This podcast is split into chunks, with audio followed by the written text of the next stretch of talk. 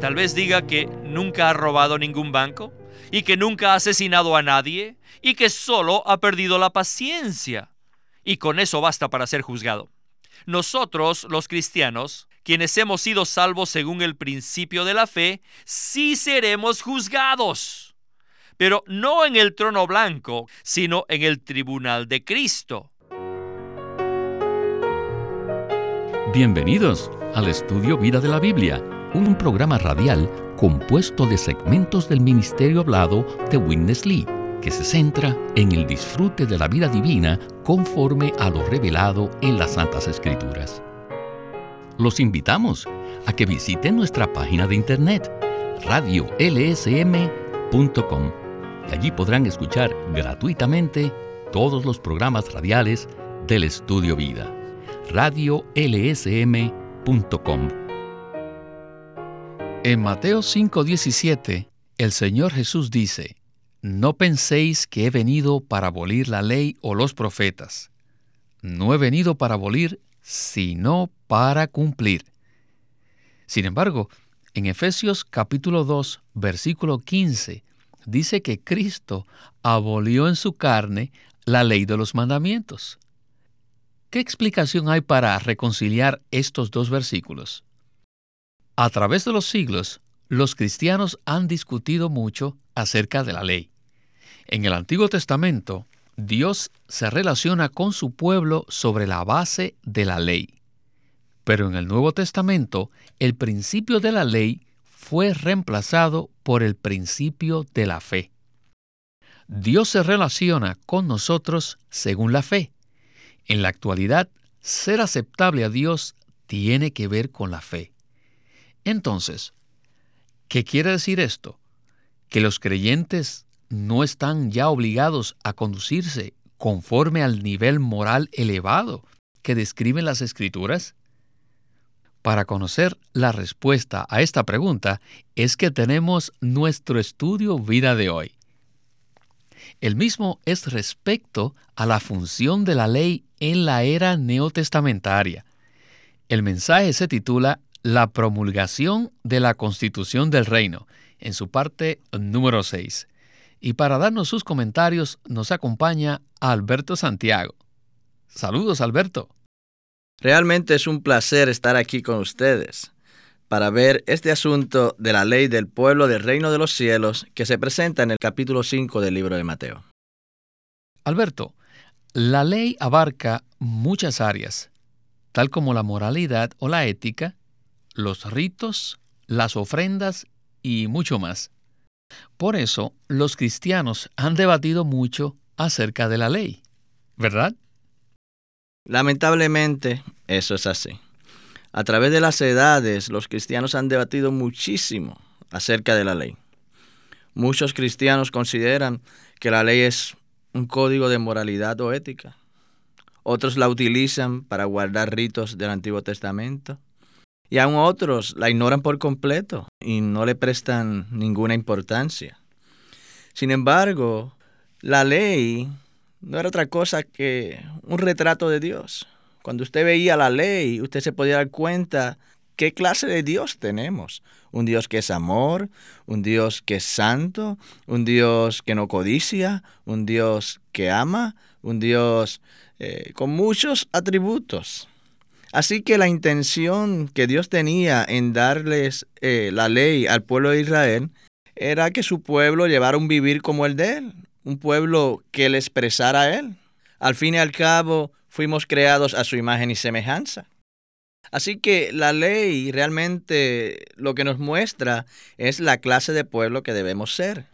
Debemos ser un pueblo que viva conforme a otra naturaleza, la naturaleza divina de Dios.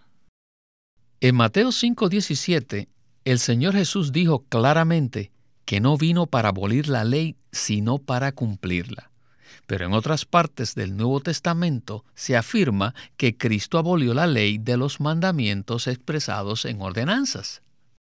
A simple vista, parece que estas dos verdades se contradicen, pero hoy veremos cómo reconciliar estos pasajes mediante la revelación contenida en el ministerio. Empecemos el estudio vida con Winnesley.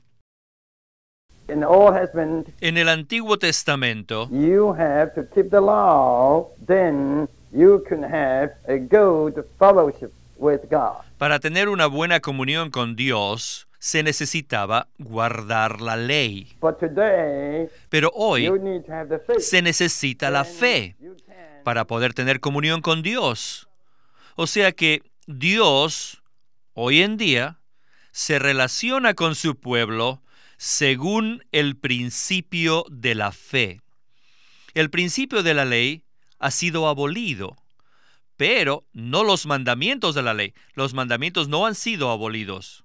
Así que no debemos concluir que debido a que el principio de la ley fue abolido, todos los mandamientos de la ley también fueron abolidos.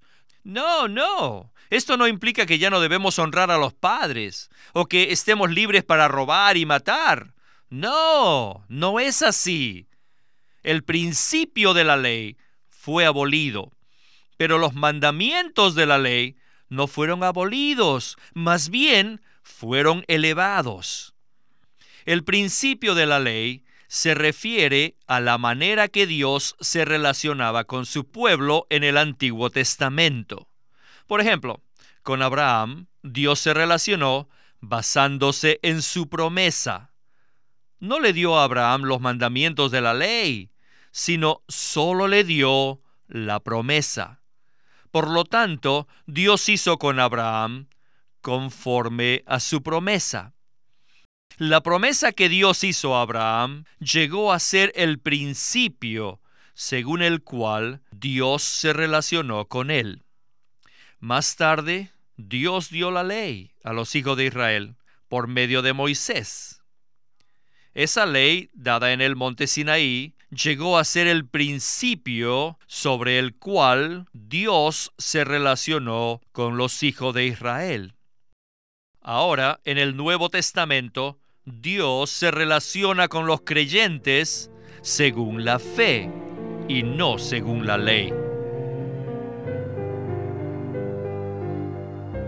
Alberto, para aclarar más este tema, por favor, explíquenos qué significa que en la era neotestamentaria el principio de la ley ha sido abolido, pero no los mandamientos de la ley.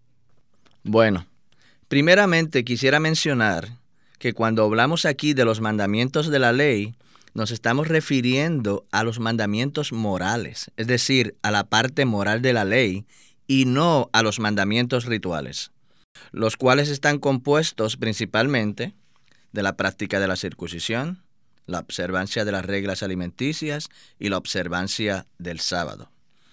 Los mandamientos morales son los requisitos de moralidad según la ley. Y el que los guarde y cumpla con estas exigencias morales vivirá una vida que expresa a Dios mismo.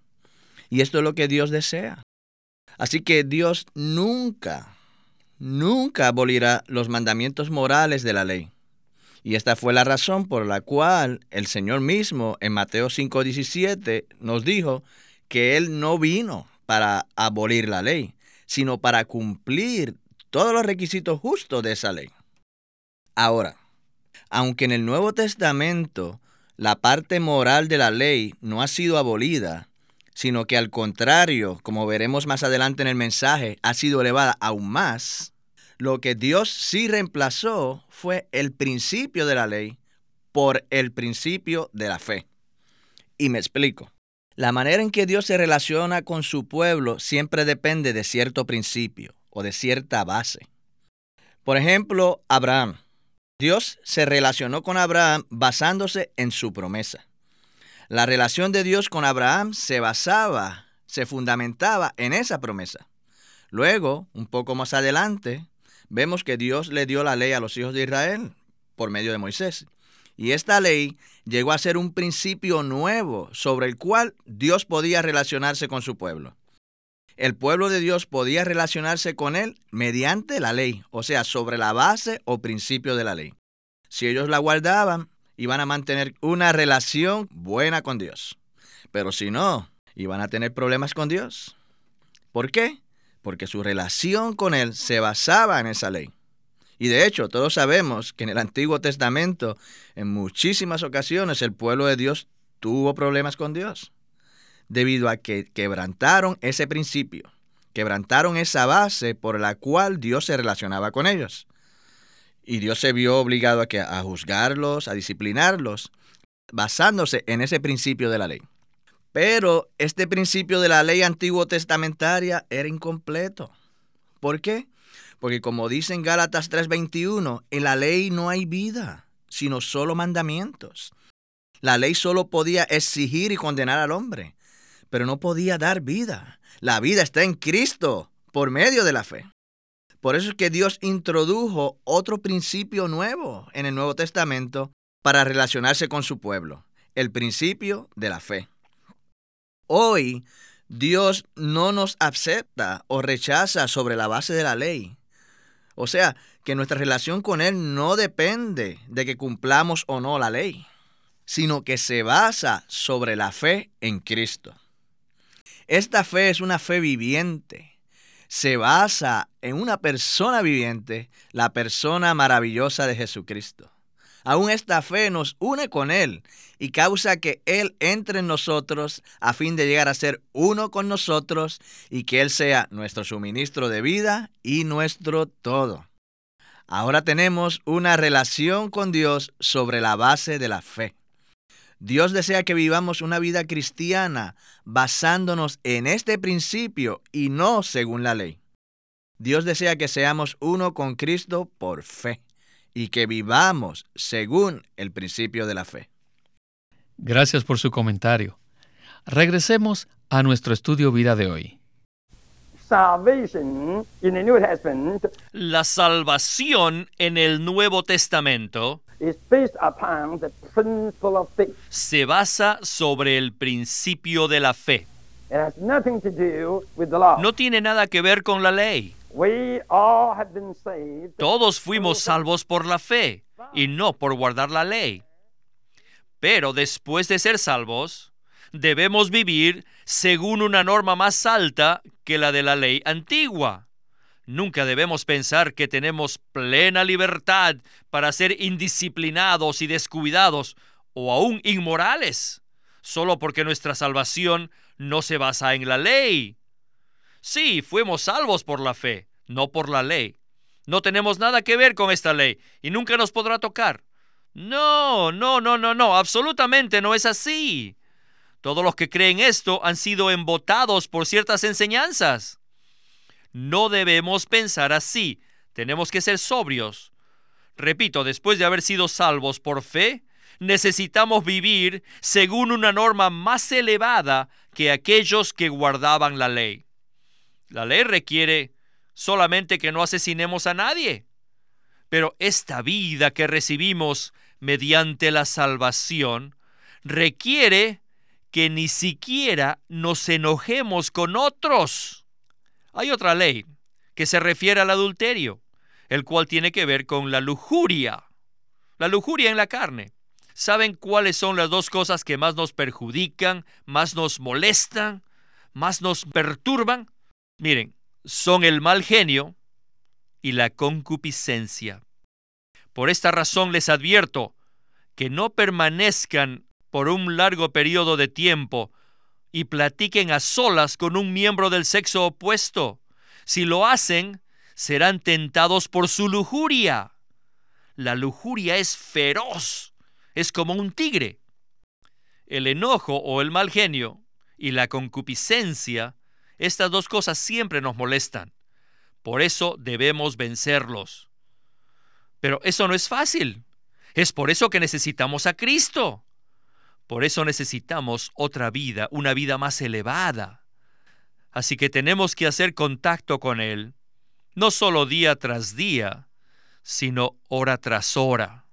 Debemos tener comunión con Él continua e instantáneamente todo el tiempo.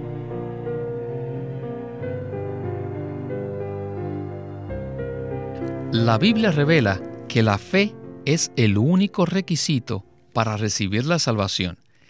Y en el Nuevo Testamento, la fe es el principio por medio del cual nos relacionamos con Dios. la ley no tiene que ver nada con nuestra salvación. Pero entonces, Alberto, quiere decir que después de ser salvos, debemos vivir según una norma más alta que la ley antigua. En Mateo capítulo 5, particularmente los versículos del 17 al 30, vemos que el Señor no bajó el nivel de la ley, sino que al contrario, lo elevó mucho más. ¿Y cómo lo hizo? Bueno, en el Antiguo Testamento, el nivel de la ley trataba solo con el comportamiento exterior de la gente.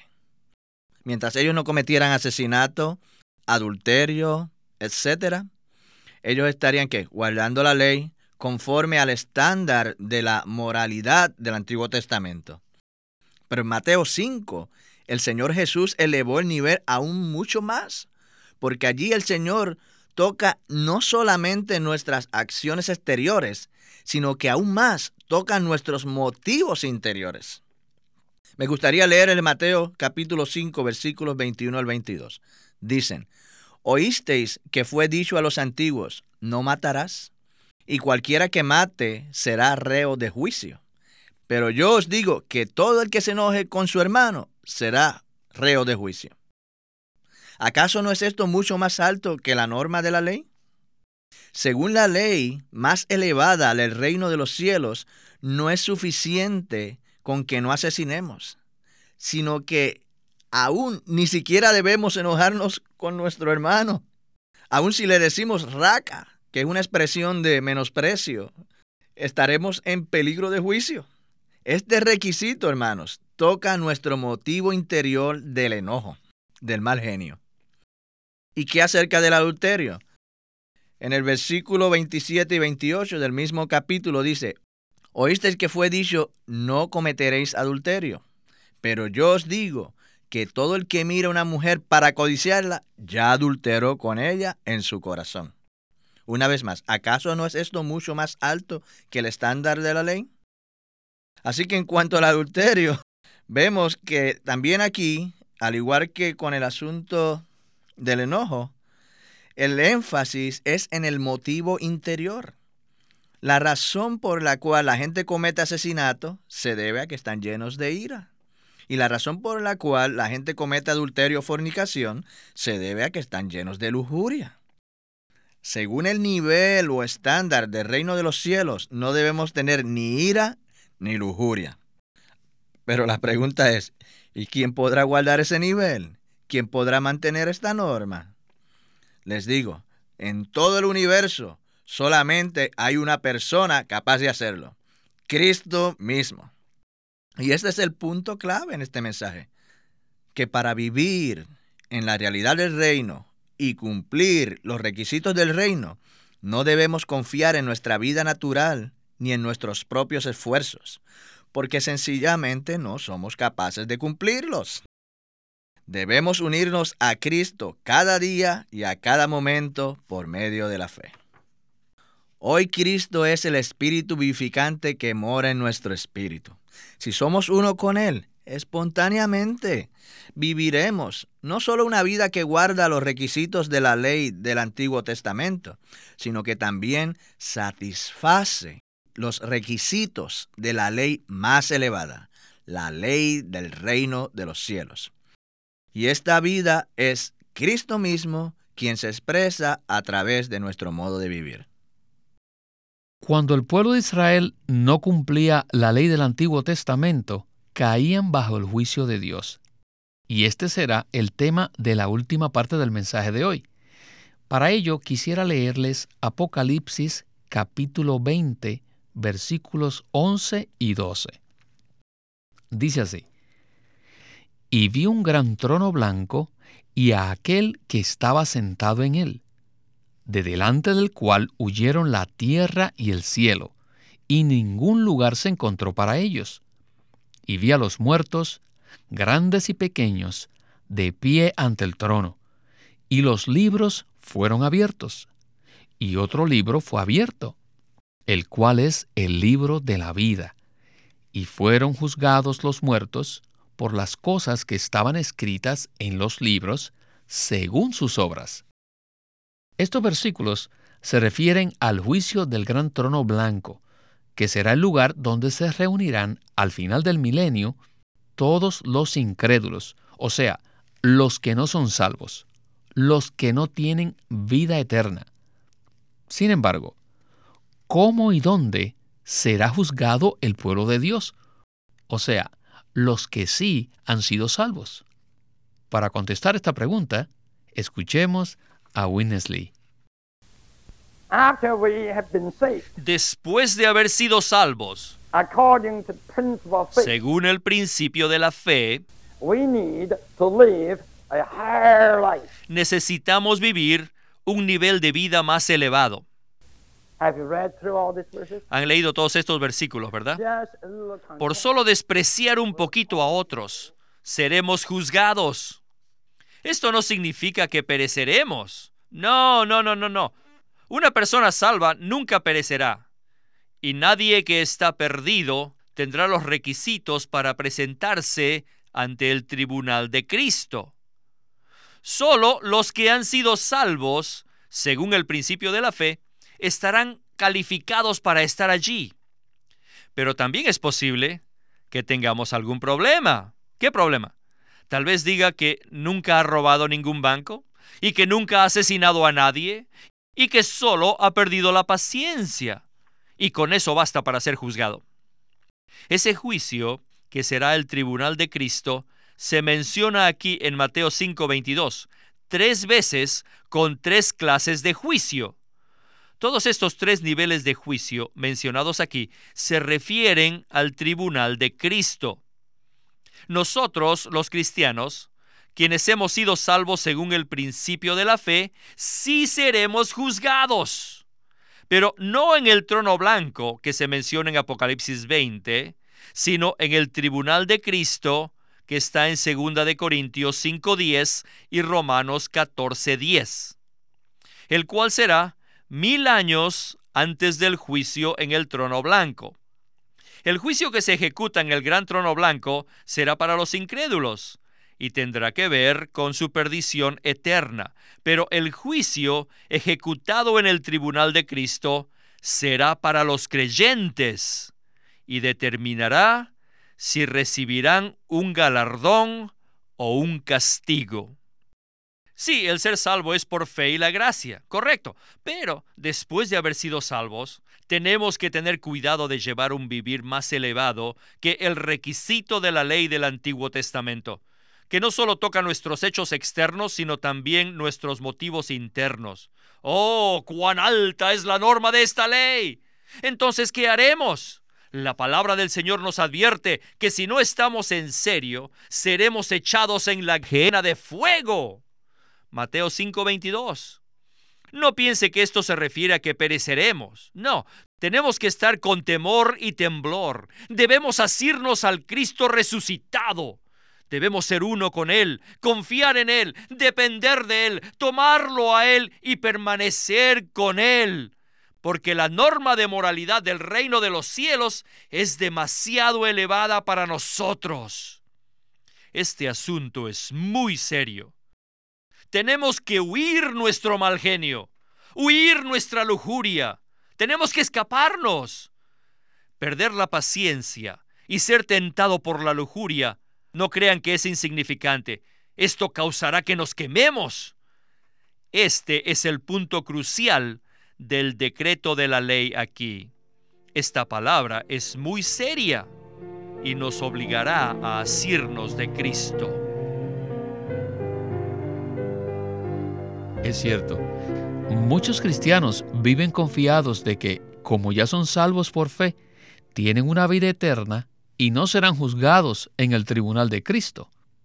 Pero como hemos escuchado, la Biblia dice claramente que un día todos los creyentes comparecerán ante el tribunal de Cristo, como se ve en 2 de Corintios 5:10 y Romanos 14:10. También leímos en Apocalipsis 20, versículos del 11 al 12, que también los incrédulos serán juzgados por Dios en el juicio del gran trono blanco. Y dice aquí que los creyentes serán juzgados por Cristo, conforme a cómo vivieron después de haber sido salvos.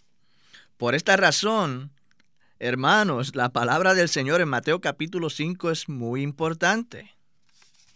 Jesús dijo que incluso por solo enojarnos con nuestro hermano, seremos juzgados. ¿Dónde? En el tribunal de Cristo.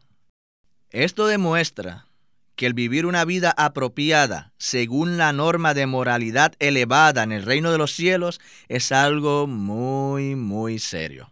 Amén. No hay duda, Alberto, que este ha sido un mensaje muy profundo, por lo cual quisiéramos recomendarles a nuestros radioescuchas que obtenga los mensajes escritos, ya que ellos contienen más detalles acerca de lo que hemos presentado, pues este es un tema que abarca mucho y lo continuaremos en los mensajes siguientes. Alberto, muchas gracias por haber estado con nosotros y que se repita su visita. Es un placer haber estado con ustedes.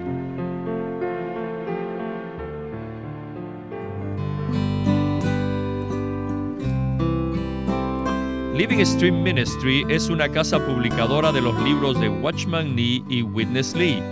Y queremos decirles que entre ellos hay uno titulado Sentaos, andad y estad firmes, en el cual Watchman Nee abre la epístola a los Efesios exponiendo tres palabras claves, sentarse, andar y estar firmes. Estas palabras presentan la realidad de nuestra vida en Cristo en unión con Él en el más alto cielo. Y la práctica de cómo esta vida celestial se puede vivir acá en la tierra. Y nuestra actitud hacia el enemigo de Dios. Y para ser útiles en las manos de Dios, debemos ser equilibrados apropiadamente en cuanto a estos tres puntos de vista, nuestra posición, nuestra vida y la batalla que peleamos. Este libro se titula Sentaos, andad y estad firmes y Living Stream Ministry lo presenta ahora como un libro en audio Sentaos, andad y estad firmes por Watchman Nee. Los invitamos a que visiten nuestra página de internet radiolsm.com. Allí podrán escuchar gratuitamente todos los programas radiales del Estudio Vida. Una vez más, radiolsm.com o llámenos a nuestro teléfono gratuito 1-800-810-1149. 1-800-810-1149. Además, si desean, pueden comunicarse con nosotros enviándonos un correo electrónico a estudiovida.lsm.org.